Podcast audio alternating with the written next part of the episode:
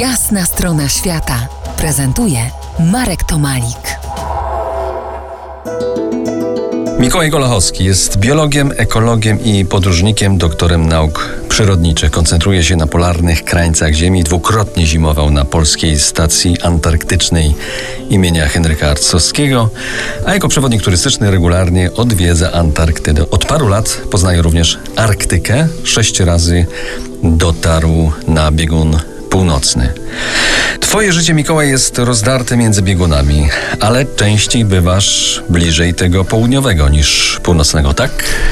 Tak, to prawda. Ja jestem od 16 lat związany z Antarktyką, a w Arktyce dopiero od jakichś 11 przebywam, więc i w Arktyce nigdy nie mieszkałem, tylko tam właśnie jako przewodnik turystyczny docieram, natomiast w Antarktyce spędziłem dużo czasu na polskiej stacji i jakbym musiał wybierać, to powiedziałbym, że raczej właśnie południe jest moim domem. Kiedyś jeździłeś długo, nawet 12 miesięcy, teraz krócej. Na dwa miesiące, tak? No tak mniej więcej, tak. Staram się, odkąd mam małą córkę, to nie chcę wyjeżdżać na zbyt długo, więc staram się właśnie, żeby dwa miesiące to było takie absolutne maksimum, raczej krócej. Antarktyda bywa nazywana rajem. W większości jednak y, z nas kojarzy się z zimną pustką. Y, gdzie odnajdujesz tam swój raj? Myślę, że y, ja zawsze tak o, o, Antarktyce myślę właśnie jako o raju i chodzi mi pewnie o to, że y, to jest takie ostatnie wielkie dziewicze miejsce. Tam ludzie co prawda są obecni od y, nieco ponad 100 lat, ale jeszcze nie zdążyliśmy tego zniszczyć. Jest to jeden wielki rezerwat przyrody.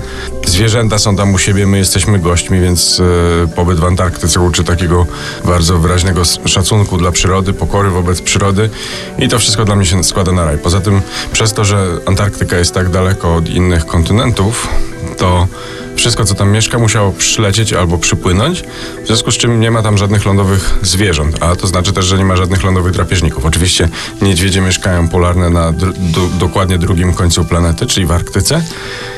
I w związku z tym zwierzęta, które mieszkają w, w Antarktyce, y, no nie mają naturalnych wrogów, przynajmniej na lądzie.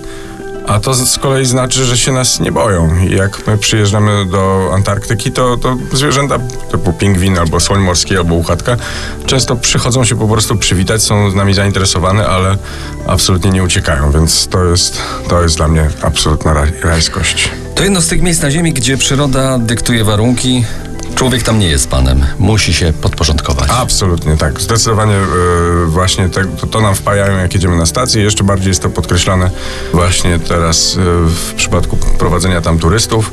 My im yy, mówimy długo o tym, że, że to oni są gośćmi i że mają się zachowywać jak goście. Także no, sprowadza się do tego powiedzmy, że jeżeli gdzieś idziesz, a pingwin chce iść tą samą drogą, to musi zaczekać, aż on sobie przejdzie, bo to on ma zawsze pierwszeństwo. Za kilkanaście minut porozmawiamy o niebezpieczeństwach w krainie niby wiecznych jeszcze lodów, śniegów.